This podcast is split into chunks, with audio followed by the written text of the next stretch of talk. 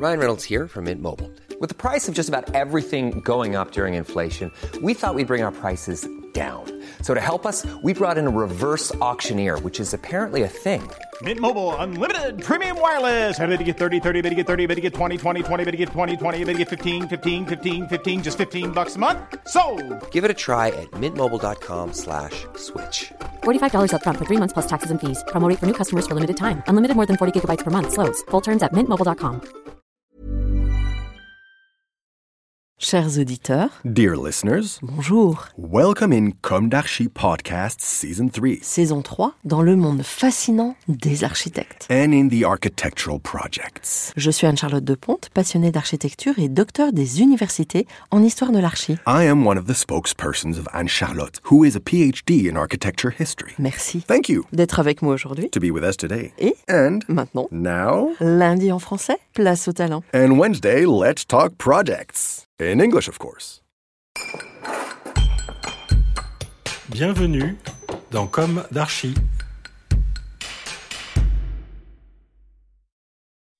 Chers auditeurs, ravis de vous retrouver aujourd'hui en compagnie de Frédéric et Thomas Beauclerc. Bonjour Frédéric et Thomas. Bonjour. Bienvenue dans Comme d'Archi. Vous êtes respectivement architecte d'intérieur scénographe et designer que je qualifierais de polymorphe. C'est bien Pourquoi pas Très bien. Pourquoi pas Vous êtes aussi père et fils. Frédéric, vous êtes le fils d'Henri Beauclerc Absolument. et Thomas, le petit-fils d'Henri Beauclerc. Exactement. Chers auditeurs, rappelons-nous, Henri Beauclerc fut associé de l'architecte Marcel Lotz et de mon oncle Paul de Ponte.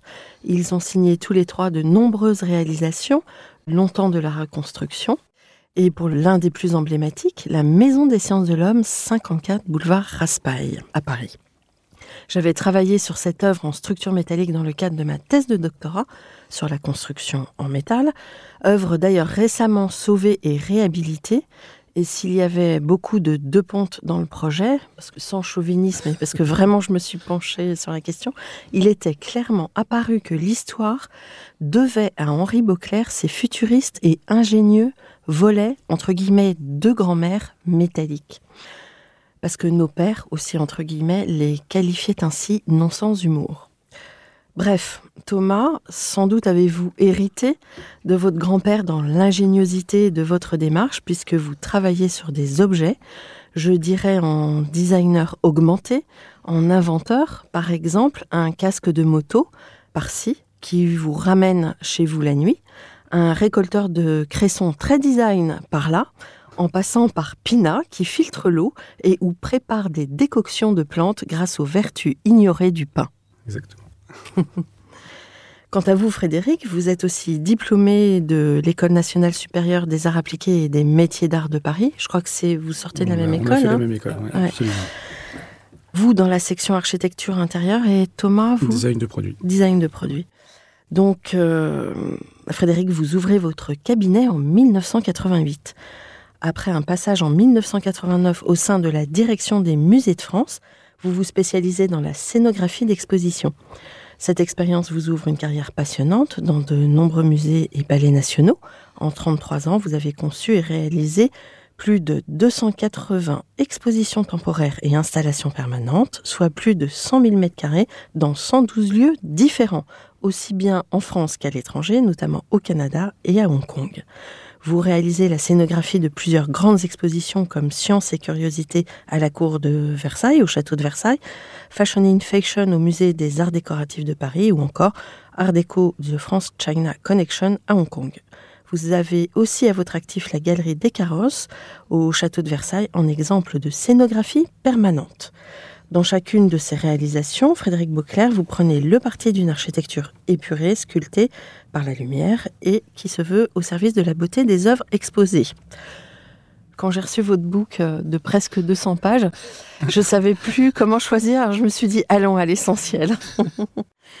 Alors, chers auditeurs, vous l'aurez compris, aujourd'hui nous faisons un pas de côté. Ici, la filiation nous emmène de la grande échelle vers la plus petite, de l'architecture à l'objet et à la précision, de l'innovation à l'histoire et vice-versa.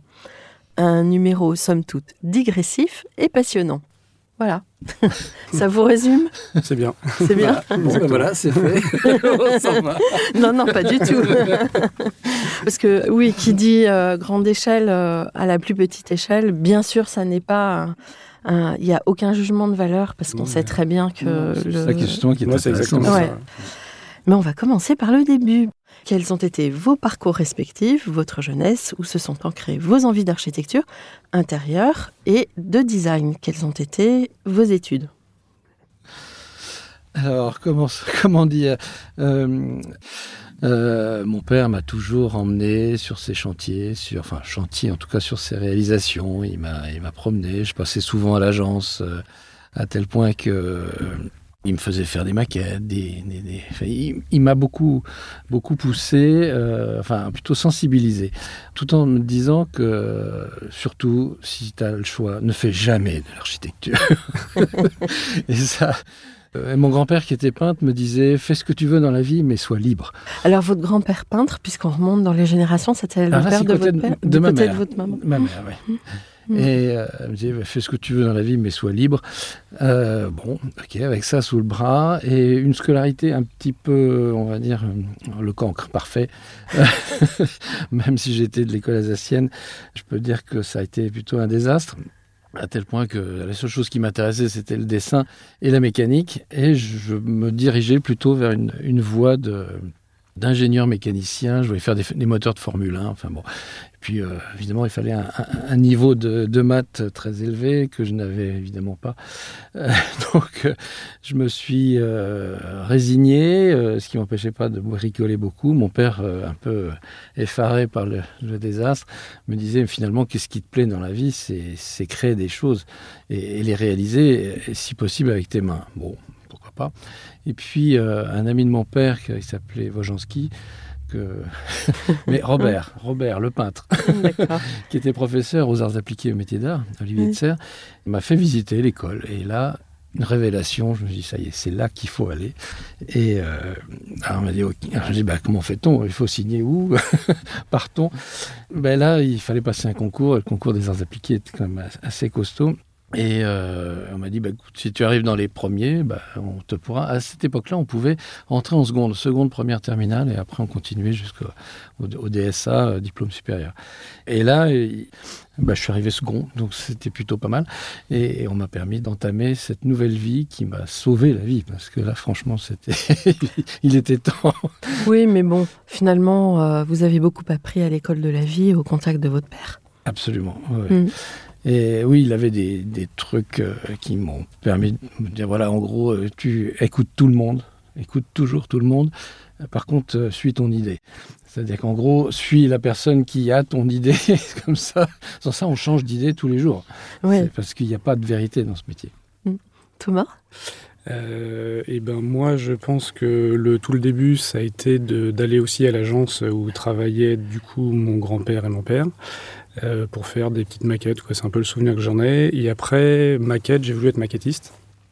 Donc j'ai passé le donc ça c'était en terminale, j'ai passé le concours de maquettiste à Questembert où j'ai été reçu. Et en fait l'idée, on m'a du coup les, les conseils étaient est-ce que tu veux réaliser en maquette ce que créent les autres ou créer et faire réaliser par d'autres? Et en fait, comme j'ai eu aussi Olivier de Serre, donc euh, l'ENSAMA, je me suis dit, si je sais dessiner des choses, je saurais aussi peut-être les réaliser avec mes mains. Donc j'ai fait euh, l'ENSAMA, où j'ai fait la mise à niveau, le BTS, le DSA et le master. D'accord. Alors, Frédéric, le début, comment ça s'est passé? Le début de, de votre activité? Alors, le début de l'activité, donc en sortant de l'école, euh, pas toujours évident, j'ai eu la chance d'avoir un beau-père qui était architecte d'intérieur, ainsi que ma belle-mère, et qui euh, me faisait travailler euh, le, le week-end. Enfin, j'étais un peu le. J'étais pas l'esclave, hein, ils étaient très très sympas et ils m'ont bien mis le pied à l'étrier dans, ce domaine de l'architecture intérieure. Mais bon, j'ai appris des tas de choses, j'ai surtout vu ce que je ne voulais pas faire. J'ai fait des, restaurants, des banques, des, pas mal de, choses, d'hôtels. euh. Il manquait quelque chose jusqu'au jour où, après avoir travaillé euh, avec Paul Andreu sur l'Arche de la Défense et, des logiers, j'ai passé un certain temps au moment où on faisait le plateau supérieur. Donc j'ai participé à l'aménagement intérieur avec euh, Putman euh, des salles de conférence. Et puis, euh, bon, ben, au bout d'un moment, je me suis dit, bon, c'est bien, mais c'est pas très créatif, puisque évidemment, la création n'était pas à mon niveau. Et je suis parti, mon regardé avec des yeux effarés, mais comme, pourquoi, pourquoi t'es pas bien là? Avec André Poutman, vous étiez pas bien? Euh, Oui, mais on la voyait pas souvent, elle dormait à moitié à ce moment-là. Il y avait Thierry Conquet qui était là, il me disait, bon... Donne-lui un café, ça va, va pas le faire. Et euh, donc, euh, je, suis parti. Euh, si j'ai fait un concours avec eux sur le, pont d'Austerlitz, et puis après, je n'avais plus de travail, c'était terminé. Et là, je, me dis, oh, bah, je vais retourner à l'école. Je retourne à l'école voir un ancien prof et qui m'a dit, oh, bah, là, tu tombes bien. Il y a quelqu'un qui vient de sortir, qui cherche quelqu'un pour la remplacer. C'était un congé maternité et c'était la direction des musées de France. Et là, extraordinaire. J'ai mis le pied dans, une porte que je n'imaginais pas. Le monde des musées, que je, enfin, que je connaissais comme tout le monde, mais de comment on faisait tout ça. Et finalement, la scénographie à cette époque-là n'existait pas. Pas vraiment. Disons qu'il y avait des choses qui se faisaient, mais c'était pas vraiment aussi euh, répandu que maintenant. Mm. Voilà, donc, et je suis passé cinq mois là et ils m'ont rappelé. C'est une machine euh, bouche à oreille qui m'a entraîné jusqu'à maintenant. C'est une belle aventure. Finalement, euh, vous êtes très peu euh, on n'est pas énormément, on est de plus en plus parce que finalement il y a énormément de travail. Il euh, faut mm. penser qu'on a énormément de musées en France et à l'étranger euh, qui font tous une, deux, voire trois expositions par an. Imaginez le. Alors ça c'est pour tout ce qui est temporaire, mais permanent aussi. C'est encore, c'est deux choses un peu différentes, mais très mm. intéressantes. Thomas, le démarrage reste assez récent. Le démarrage, oui, c'est pas très loin. Mais il y a euh, quand même des sacrés euh, beaux objets déjà. merci. moi, j'ai démarré euh, après mon, quoi, pendant mon master. Il fallait faire un stage de six mois que j'ai fait chez Sismo Design, qui est une agence parisienne où j'ai eu la chance d'apprendre énormément de choses sur la méthodologie, le suivi de fabrication, quoi, vraiment tout le métier du designer, mais pas juste le, designer qui réalise un objet, vraiment le designer qui réfléchit à la totalité de l'objet. Et en fait, donc après ce stage, euh, ils m'ont embauché en CDD. Puis à la fin de mon CDD, euh, bah, je me suis retrouvé au chômage en fait. Et comme au chômage, bah, j'ai pas très envie de rien faire, euh, j'ai cherché un petit peu qu'est-ce que je pouvais faire en attendant de chercher autre chose, en cherchant autre chose plutôt. Et donc, bah, j'ai créé un décapsuleur qui m'a permis en fait de réfléchir par moi-même. C'était le premier objet que je faisais moi-même. Et puis après, euh, Frédéric m'a donné le contact d'une personne qui euh, avait besoin de faire des, 3D. Donc en fait, j'ai commencé en faisant des 3D. D'architecture intérieure D'architecture intérieure, donc pour des concours. Euh, il s'avère que cette agence fait de l'architecture intérieure et de la scénographie. Donc voilà, donc ça rejoignait un petit peu à chaque fois le, la boucle à chaque fois les, métiers. et puis euh, et puis après, de fil en aiguille, euh, j'ai commencé à faire du design de produits. Pas tout de suite parce que c'est quand même un métier où euh, il faut il faut faire confiance aux designers et souvent bah, c'est des designers qui ont un peu plus de bouteilles en fait qui, qui prennent les projets, ce qui est assez logique. Et puis de fil en aiguille, j'ai continué à faire de la 3D, de l'architecture intérieure, scénographie, on va dire, avec Frédéric, et des projets de design d'objets. Et c'est toujours ce que je fais. Il y a déjà un certain nombre d'objets qui euh, sont sortis. Il y en a quelques-uns. Euh, après, euh, sortie, sortie, bah, en design, c'est long à sortir. Voilà, il faut trouver le financement. Il faut, il faut mm. trouver, alors soit c'est mes projets à moi, et donc ces projets-là sont, quand c'est moi qui les fais, l'idée c'est pas vraiment qu'ils sortent tout de suite, c'est plus que moi j'apprenne à faire l'objet. Donc par exemple pour la porcelaine, euh, ça fait, euh, je sais pas, 5 ans que je suis sur un projet qui avance pas beaucoup, mais qui me permet à chaque fois de me ressourcer, de, euh, et bah, de faire par moi-même et de comprendre la technique de l'artisan. Et en comprenant la technique, en fait, on fait avancer ses propres projets. Quel est votre ressenti dans le rapport à l'espace, justement, de l'objet à l'espace intérieur? À l'architecture intérieure. On en parlait. Et peut-être avec votre filiation, euh, on peut remonter du coup jusqu'à l'architecture. Est-ce que vous avez des choses à dire là-dessus? Alors mon rapport à l'architecture intérieure, moi je le vois de différentes façons. Alors c'est vrai que du coup moi je suis dans des échelles petites, c'est-à-dire que moi je vais travailler au millimètre. Et du coup quand je travaille l'architecture intérieure, justement j'essaye de euh, combiner les deux. Ça veut dire d'avoir une vision d'espace, mais aussi une vision d'objet. Ça veut dire que je vais euh, vraiment attirer l'attention sur des petits détails qui parfois en fait sont pas forcément euh, pris en compte parce que ben, on est dans des espaces euh, très grands. Mais moi, je vais faire attention à la couture de tel matériau, le, vraiment ces, ces petits détails-là. Et je pense que c'est ça ma vision de l'architecture intérieure, c'est comme si tout était objet. Mhm. Pour, euh, Vous travaillez à Ouais. échelle 1 à chaque fois? Moi, Mhm. sur les logiciels 3D, de toute façon, tout est échelle. Ce qui permet d'aller au millimètre, ce qui peut être un problème parfois en architecture intérieure.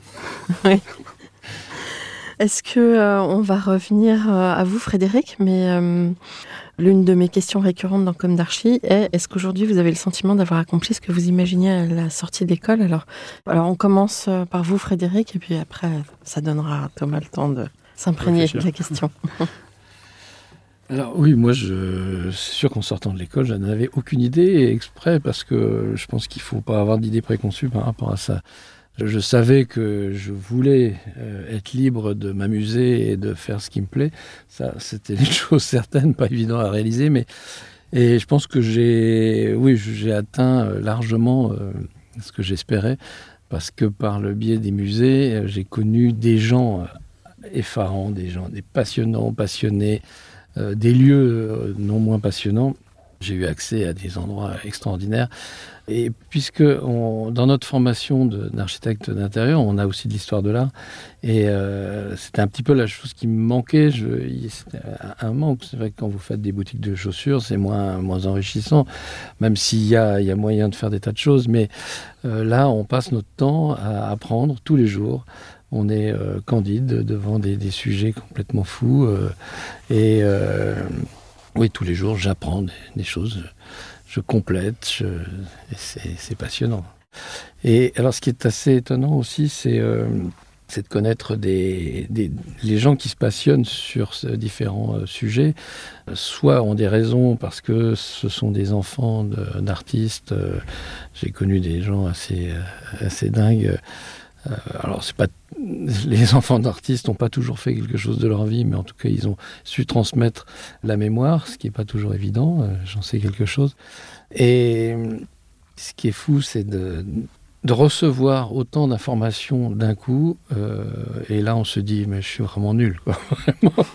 Je suis vraiment nul. Je n'arriverai jamais à, absorber autant d'informations. Et puis finalement, on a quand même...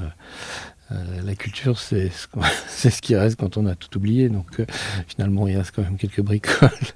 Ouais. Mais par contre, ce qui est intéressant, c'est qu'on a un regard candide puisqu'on ne connaît pas le sujet. Et donc, on va peut-être plus facilement à l'essentiel.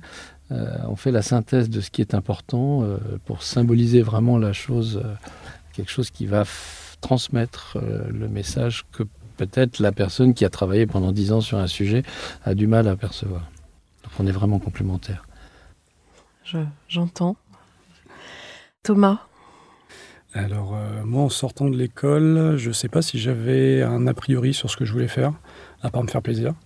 Euh, donc, en fait, euh, depuis le début, c'est un peu l'idée, c'est de trouver ce qui va être intéressant et ce qui va me faire plaisir. Donc, je pense que pour l'instant, oui, j'ai réussi à faire ce que je voulais faire après l'école. Et puis, voilà, c'est déjà Oui. formidable. C'est une grande chance. c'est une grande chance. J'espère que ça va Ouais. on va passer maintenant à vos projets. Frédéric, est-ce que euh, vous pouvez euh, nous dérouler euh, cette histoire, peut-être en retenant au, fil du temps vos projets emblématiques? Je ne peux pas dire qu'il y ait vraiment de, projets emblématiques. Euh, si, il y en a qui m'ont marqué plus que d'autres, bien évidemment, mais tout ce que j'ai fait à Versailles, c'est vrai que c'est toujours... Versailles, c'est plus gros, c'est plus grand, c'est plus, c'est plus plus Ouais, Versailles, c'est le monde entier qui, euh, qui défile là-bas. Ouais. Oui, oui, tout à fait. Non, c'est c'est très, c'est vraiment la chose qui m'a le plus marqué par par les gens que j'ai rencontrés, euh, entre autres Béatrix Saul, qui était euh, pendant un certain temps à, à la tête de la conservation et qui, euh, il y a vraiment eu quelque chose qui s'est passé en- en- entre nous. On fabriquait ces- ces- les expositions. Euh, sur sa table, elle me racontait son histoire et en même temps je dessinais et, mes dessins extraordinairement, elle comprenait les plans, ce qui, était, ce qui est Mm. rare quand même dans Oui. les, chez, chez Oui, les commanditaires, c'est pas toujours évident et euh, elle comprenait très bien et donc à chaque fois que je dessinais, ça, ça lui éveillait quelque chose et hop, on, on changeait. C'était un, un- un va-et-vient perpétuel et ce qui a donné des, des résultats assez étonnants. Donc c'est vrai que toute la partie versaillaise, mais par contre, ce qu'on peut, euh, j'ai eu plusieurs périodes, on va dire, j'ai des obsessions, j'ai des, des choses qui reviennent systématiquement, peut-être trop d'ailleurs, il faudrait peut-être que je fasse le... Mais maintenant, on vient me chercher un peu pour ça, donc c'est un petit peu gênant. Euh, j'ai une particularité, c'est que je travaille l'architecture lumineuse. La, scénographie, c'est vraiment de l'architecture intérieure. Avec l'imaginaire en plus. Avec l'imaginaire en plus, c'est vrai. Euh, enfin, encore plus, on va dire. Il y a une immersion. Euh, alors, ça dépend des sujets, évidemment. Euh, il y a, quand j'ai commencé, j'étais pas scénographe, j'étais muséographe. Le terme nous a été fauché par les, ce que j'appelais les muséologues, donc les commissaires d'expo qui se sont appropriés le pourquoi pas. Donc on est devenu scénographe après. Mais je, faisais vraiment une différence entre la muséographie et la scénographie. La muséographie, pour moi, c'était d'amener le, regard du visiteur vers l'œuvre, l'œuvre primée, et puis on s'arrêtait là. C'est-à-dire qu'on restructurait l'espace autour de l'œuvre et on était euh, relativement modeste euh, autour de, l'œuvre. Par contre, la scénographie, on était plus à, mettre en valeur un, thème, euh, les objets étant là pour illustrer le thème, et finalement la scénographie était là pour aussi vraiment enrichir et attirer, le manipuler. Moi, j'aime bien ce mot, la manipulation positive de la scénographie, parce qu'on emmène là où on veut, euh, pour le bien du visiteur, euh, pour qu'il comprenne tout. Notre but, c'est qu'il rentre, il soit attiré. D'ailleurs, la première exposition que j'ai faite à, Versailles avec Pierluigi Pizzi, un, un, grand scénographe de théâtre et d'opéra, qui m'avait dit, euh, pour moi, la scénographie, de musée, c'est comme au théâtre. Si on loupe le lever de rideau, c'est foutu. Et ça m'avait vraiment resté. Et euh, donc l'introduction est très importante. Il faut attirer le, visiteur, lui en mettre. Euh, enfin, on va lui expliquer un petit peu ce qu'il attend, mais aussi l'intriguer. Et petit à petit, par la lumière, c'est là où je, me différencie peut-être un peu des autres. C'est mon truc. C'est euh, les, structures que je vais construire sont lumineuses. C'est de la lumière à travers, à travers des images, à travers des des couleurs éventuellement. Euh, attention aux couleurs. Moi, j'ai beaucoup de mal avec les couleurs car je pense qu'il faut rester relativement neutre si on veut contraster véritablement avec l'œuvre pour la mettre en valeur et pas la détruire. Donc, il y a beaucoup de, choses qu'il faut euh, euh, bien respecter, à mon avis. et cette lumière, elle est, elle est là pour emmener le, visiteur d'un de, quelque chose d'important à quelque chose d'important. Les visiteurs, c'est comme les moustiques, ça, s'attire par la lumière.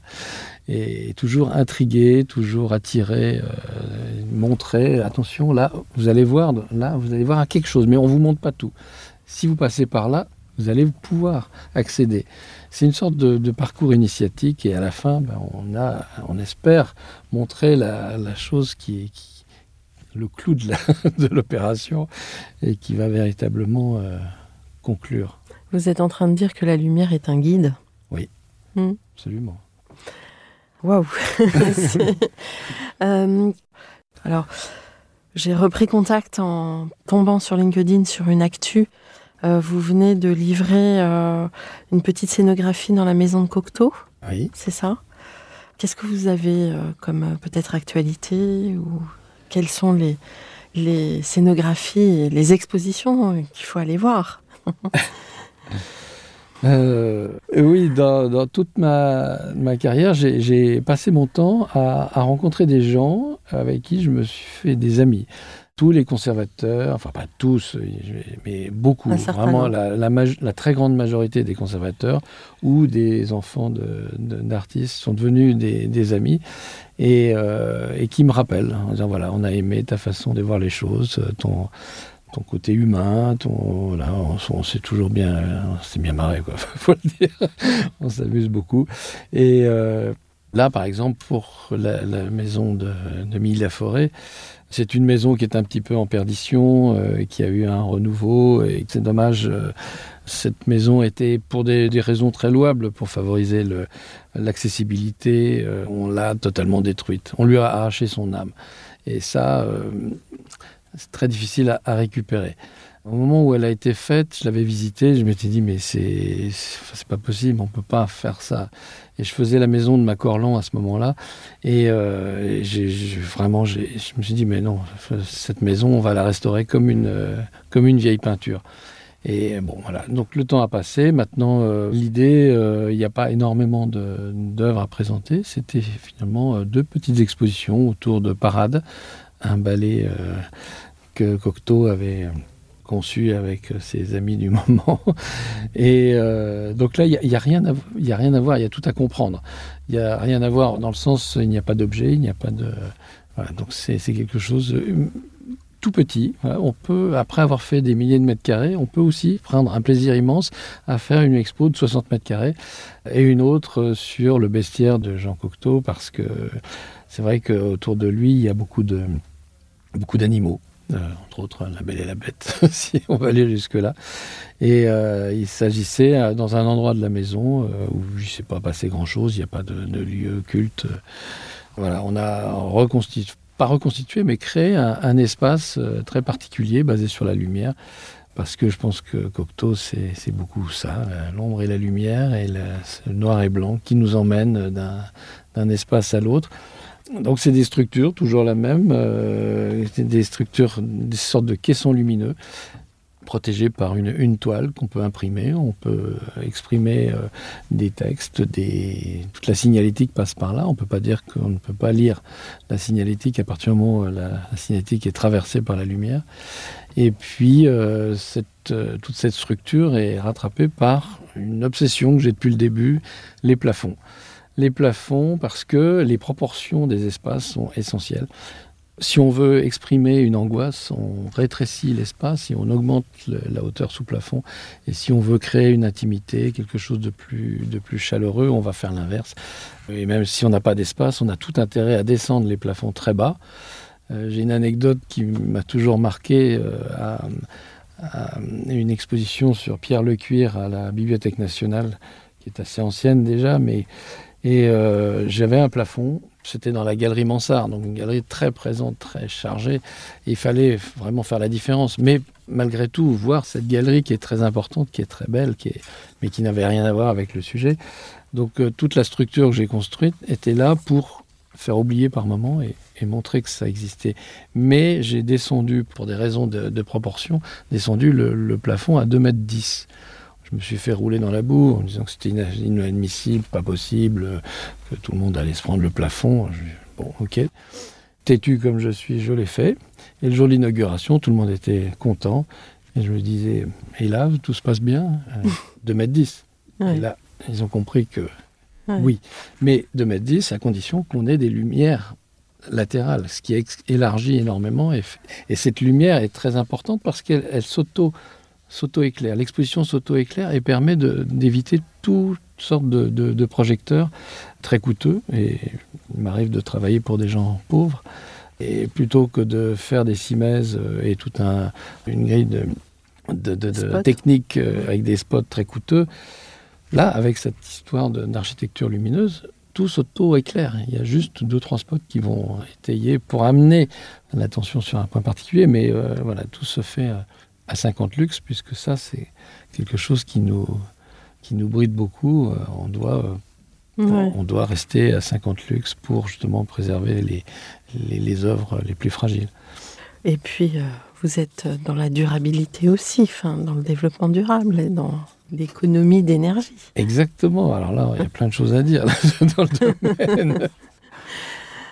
Thomas, sur votre parcours vos, de projets? Mes projets, alors mes projets, moi, ils sont, bah, comme je disais au début, je ne fais pas que du design euh, d'objets. Donc j'ai des projets en design d'objets, j'ai aussi des projets, alors moins maintenant en tout ce qui est image 3D, modélisation image 3D pour les architectes.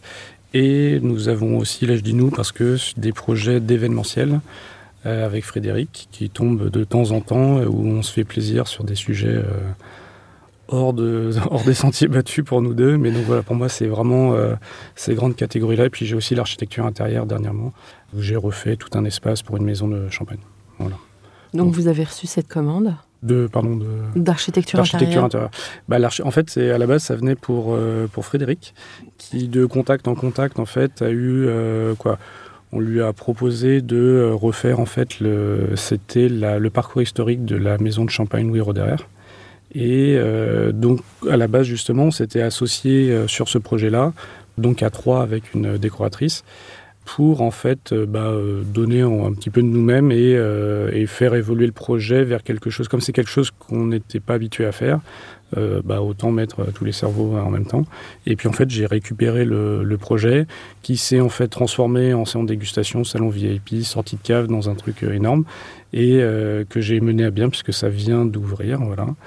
Et, euh, et donc c'est mes premiers pas en fait en architecture intérieure pure où j'ai pu donner mon regard de designer sur justement plein de petits détails qui ont fait que ce projet, alors pour le coup très luxe, euh, a pu avoir l'ampleur qu'il a avec justement euh, les, conseils avisés de mon père et bien sûr le travail de la décoratrice qui a fait vraiment le, aussi le travail couleur, matière, lumière, voilà.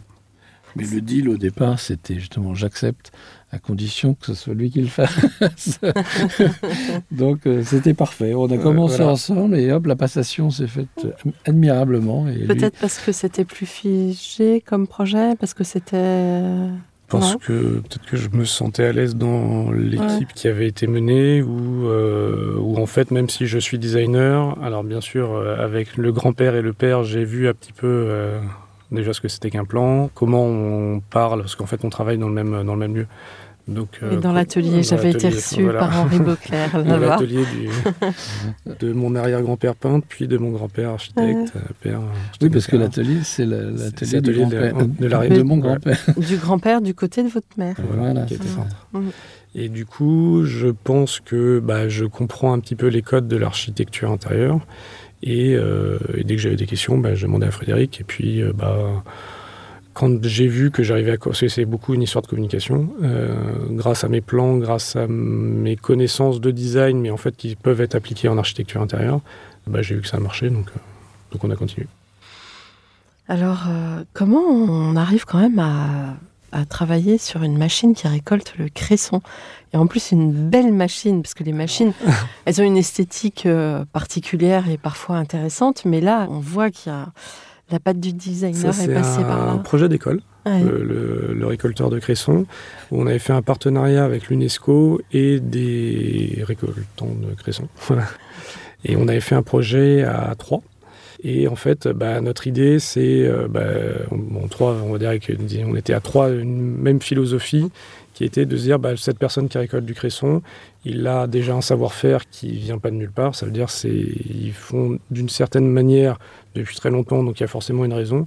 Et l'idée, après, c'est nous, en tant que designer, de venir adapter sur de l'ergonomie, parce que c'est un métier très, très difficile, qui a lieu, ils travaillent dehors et dans l'eau.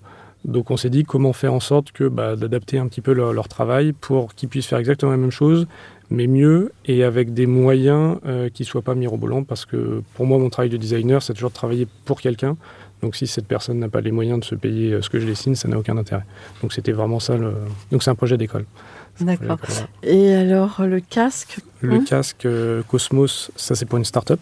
Mhm. Donc je leur ai dessiné le, le casque. C'est-à-dire que là c'est le client qui est venu me voir en me disant bah moi j'ai un casque, euh, on va dire nouveau. J'ai ma petite idée de ce que je veux faire, mais voilà après on va faire le projet ensemble. Donc moi j'ai dessiné le casque en prenant en compte leur technologie puisque c'était une start-up qui en fait, j'ai adapté le casque au fur et à mesure à la technologie pour le mener jusqu'à la phase de prototypage. Donc moi, je me suis arrêté à la phase de prototypage, mais bon, c'est moi qui ai fait tout ce qui était euh, euh, pour l'impression 3D, choses là. Donc là, voilà, j'ai aussi pris en compte la finalité du projet pour moi dessiner le, le projet. Euh. Et Ubiquity, c'est aussi un projet d'école euh, en partenariat avec euh, PSA en équipe aussi avec euh, des anciens camarades et là l'idée c'était de le dernier kilomètre c'est-à-dire comment on fait pour rentrer d'un point A à un point B par exemple à Paris et on a trouvé que le meilleur moment où en fait on a besoin de rentrer et où c'est la nuit quand on a probu. Exactement quand on était étudiant ça c'était ça faisait sens donc l'idée l'idée c'était de, de faire un moyen de transport autonome pour faire en sorte que les, les personnes fatiguées ou, ou très fatiguées puissent rentrer euh, parfaitement bien chez elles euh, le mieux possible et toujours en mettant un petit peu d'innovation. Parce que quand on est à l'école c'est ça qui est important c'est de mettre de l'innovation. On sait que c'est potentiellement réalisable. On ne sait pas trop comment ça va être réalisé mais on essaye de pousser le curseur un peu plus loin que de faire quelque chose qui existe. Et c'était la demande de PSA bon. Fort intéressant. Donc ça ce sont des projets qui sont en attente d'être diffusé Alors, Ubiquiti, non, puisque en fait tous les projets d'école n'ont pas vocation à être réalisés réellement, euh, à mis à part un projet de diplôme que je n'ai pas poussé parce que très compliqué, et puis à l'époque j'avais pas forcément les épaules pour le faire. Le casque, il a été repris par une agence, ce qui est normal, voilà, et il est, il est sorti, il est sorti, il est, il est vendu, je crois. Je n'ai pas l'actualité sur ce projet-là. Puis après, j'ai d'autres projets qui, eux, pour le coup, sont réellement sortis là. de Alors, lesquels? Eh ben, je travaille pour une entreprise qui s'appelle EODev, c'est une start-up qui euh, crée des solutions de groupe électro-hydrogène. C'est-à-dire qu'on vient faire de l'électricité avec de l'hydrogène. Et donc ça, c'est aussi un partenariat avec un ami qui m'a fait venir dans le projet. Et euh, donc, euh, nous avons créé la première version de ce groupe électrogène qui s'appelle le GEH2, qui est sorti cet hiver. Et là, nous sommes voilà, sur la suite. Je continue à travailler avec cette entreprise. Et donc ça, c'est un projet que vous pouvez voir, euh, j'espère, bientôt dans la rue, qui arrive sur les salons, qui, pour le coup, c'est vraiment mon travail de designer qui arrive à sa finalité. Et donc, euh, cet euh, objet va servir à tout le monde ou quelle sera Oui. son utilité? Son utilité, c'est de remplacer un groupe électrogène euh, à gasoil. Et en fait, de, donc de faire de l'électricité en recrachant juste de l'eau et de la vapeur d'eau. Et donc ça, ça va être... donc c'est actuellement, j'ai pas toute l'actualité, mais euh, des partenariats avec des sociétés d'événementiel qui consomment beaucoup. Ça peut être aussi des hôpitaux ou alors un dérivé pour le monde maritime. Voilà, en fait, l'idée, ça peut être sur les chantiers. L'idée, c'est vraiment, on- au lieu de créer de l'électricité avec euh, du gasoil, on crée de l'électricité avec de l'hydrogène, ce qui est le futur. Fort intéressant, comme quoi euh, tous les chemins mènent à Rome. bon. Frédéric, euh, vous pensez un jour avoir recours euh, à cette invention dans vos scénographies, dans l'envers du décor? Euh, oui, pourquoi pas, parce que Ouais. on parle beaucoup de scénographie intérieure, mais pourquoi pas des scénographies extérieures. Ouais. Donc, euh, en effet, pour amener le- l'électricité pour ma fameuse lumière, il va falloir quand même. Comme tu es en LED, tu vas pouvoir consommer longtemps. Là. Ah, ça quand même en 30 ans, ça a drôlement changé, Ouais. l'éclairage. Peut-être qu'on peut revenir sur euh, les leitmotifs. Vous parliez de lumière, de plafond. Il y en a peut-être d'autres. Oui, il y, a- il y a des tas de, de trucs. Moi, c'est vrai que j'étais, j'ai eu toute une époque où les, vitrines me donnaient des boutons. Euh, J'avais une réaction forte. Bah, c'est toujours par rapport à la Bibliothèque nationale. S'ils m'écoutent, ils vont, ils vont me bénir. Mais, euh, c'est vrai que j'ai un problème avec les, vitrines euh, où on commence par se voir. Alors, ça peut plaire à certains narcissiques, mais on se voit, on se fait ombre. enfin, on fait de l'ombre surtout par rapport à ce qu'on on essaye de voir. Et puis de, petit à petit, on finit par avoir l'objet.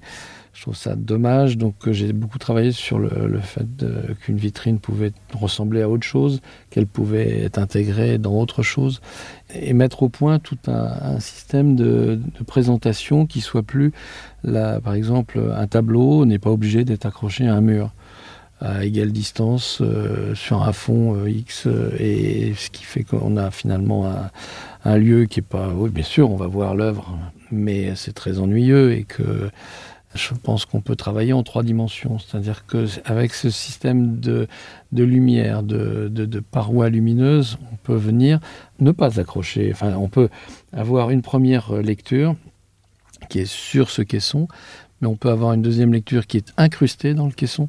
C'est-à-dire qu'on peut incruster une vitrine qui, elle, qui vole dans la lumière comme par enchantement, et puis on peut venir accrocher un tableau sur un système que j'ai mis au point euh, de tubes qui met l'œuvre encore en, avant. Et euh, comme ça, on peut faire des accumulations d'œuvres euh, qui pourraient presque se superposer, suivant ce évidemment ce qu'on présente. Il faut qu'il y ait du sens toujours, ça c'est évident. Mais avec ce système-là, en plus, si on travaille le- la lumière latéralement, on arrive à avoir toujours 50 lux. Donc, euh, si on travaille en angle, on a, euh, avec ce système-là, toujours quelque chose d'harmonieux, de chaleureux et d'attirant euh, vers, vers le sujet et la, la symbolique qu'on recherche pour faire comprendre au maximum le, le sujet. Et Finalement. faire rêver aussi, parce que ça, c'est le rêve et la poésie. Moi, j'aime bien les transparences, les, les voilages, les, les effets de, de transparence. C'est très important pour moi. Oui. En fait, vous travaillez en immatérialité quelque part. Oui. pour un archer intérieur, c'est un défi. Alors là-dessus vient se greffer le- les multimédias, le- Ouais. parce qu'on peut intégrer des images, soit Ouais. projetées par-dessus, intégrer dedans. On peut... Alors je me méfie toujours du multimédia. Il ne faut pas oublier que c'est un outil. Et en aucun cas, ça doit être une finalité. Euh, on ne va pas voir euh, la dernière création.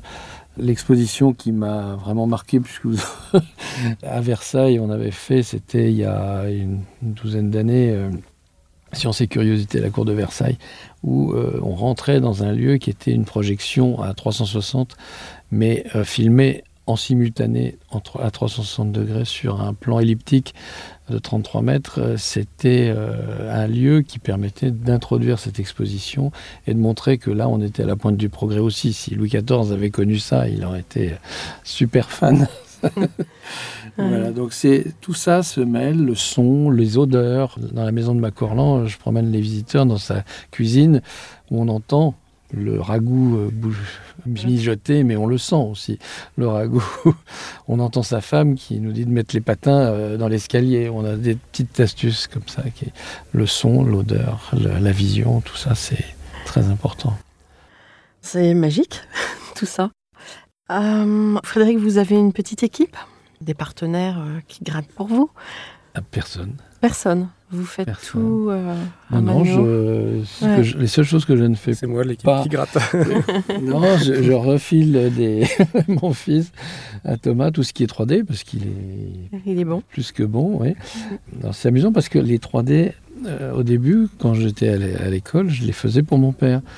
C'est bien, ça, ça, ça se transmet. Voilà, Sauf que les 3D se faisaient à la main à l'époque. On appelait ça des perspectives. voilà. Avec de l'aérographe. Et je faisais tout à l'aérographe, l'aérofeutre même. Donc voilà, je, le- quand j'ai la flemme de, de reprendre mon crayon, et il le fait tellement bien et vite. que- voilà, et puis euh, ça permet de, de faire d'autres choses. Quel conseil donneriez-vous aux étudiants dans vos disciplines respectives aujourd'hui?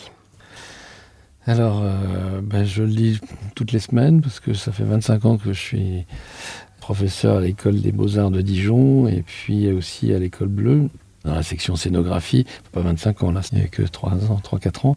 Ben, je crois que c'est vraiment la chose importante, c'est la curiosité. Il faut qu'ils soient à l'affût de tout. Il faut qu'ils n'aient pas peur de faire ce qu'ils ont envie de faire, véritablement. À partir du moment, si on suit le, les conseils de, de mon père, euh, écoute tout le monde et, et suis ton idée avec celui qui veut bien la partager. Je pense que là, euh, on arrive à, à- à tout, mais c'est une, une- avoir une grande ouverture et une grande curiosité de tout. Voilà, je Mhm. pense que c'est important. Thomas? Euh, bah, moi, je dirais, c'est compliqué, mais euh, il- que à partir du moment où on se fait plaisir, souvent ça, ça marche. La phrase de mon grand-père, euh, écoute tout le monde et suis celui qui t'intéresse, quoi, celui qui est d'accord avec toi, ou, ou alors euh, suis ton idée. Et une autre phrase d'un professeur, euh, fais ce que tu veux du moment que c'est justifié. Donc à partir de là, à partir du moment où on, on fait vraiment ce qu'on veut, mais où c'est toujours dans l'intelligence du projet, et on se fait plaisir, normalement, ça marche. Et si ça ne marche pas, il faut toujours réussir à faire ce qu'on veut dans l'intelligence du projet et de dévier en fait l'idée pour que ça plaise un, et au client et à soi. Pour moi, c'est vraiment le, se faire plaisir. quoi. faut y croire.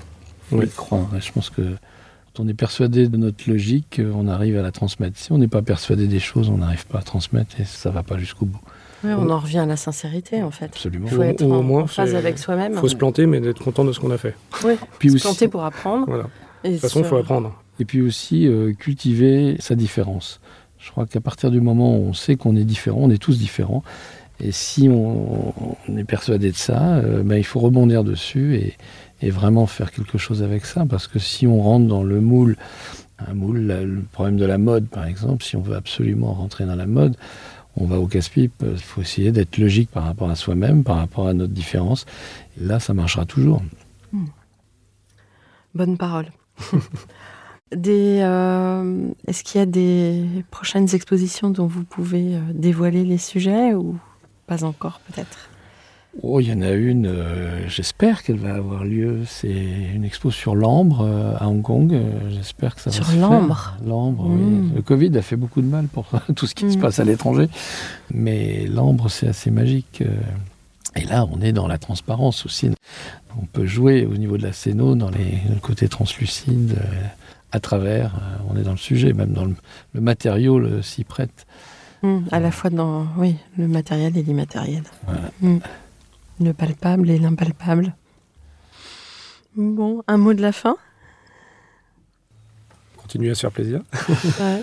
Oui, continuer à être libre de se faire plaisir. Moi, je conclurai en disant qu'on a renoué pour euh, quelques instants avec l'histoire des disciplines et l'histoire familiale. Et euh, je dirais merci mon Dieu, entre guillemets, de nous avoir offert ce temps de la transmission un peu hors norme. Nous étions euh, aussi la semaine dernière dans le podcast dans une histoire de filiation.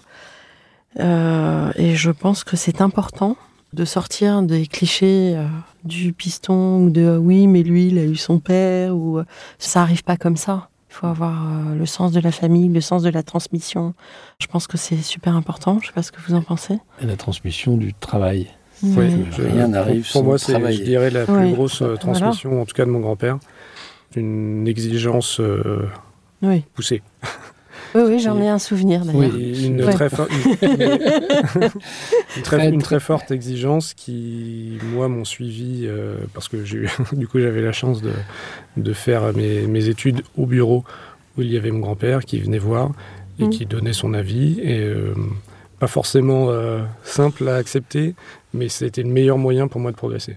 Donc, vraiment une forme d'exigence euh, poussée à l'extrême. Et du coup, sur le lien euh, grand-père, père et fils, effectivement, euh, bah, certains projets, je les ai eus grâce à Frédéric. Mais sans l'exigence, je pense, de mon grand-père et le travail que j'ai eu à l'école, de toute façon, si, on n'est pas bon et si on convient pas au sujet, on aura beau avoir un piston, normalement, ça marche pas. Mais c'est pas un piston, c'est on ouvre Oui. une porte. Voilà. On Mais en bien trouve sûr. une porte. Après, Ouais. à vous de mettre le pied dedans ou pas.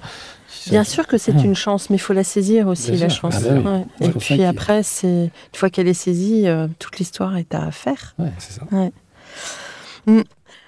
Chers auditeurs, merci pour votre écoute. À la semaine prochaine pour un nouveau numéro. D'ici là, n'oubliez pas le numéro en anglais et prenez soin de vous. Au revoir. Au revoir. Merci. Merci.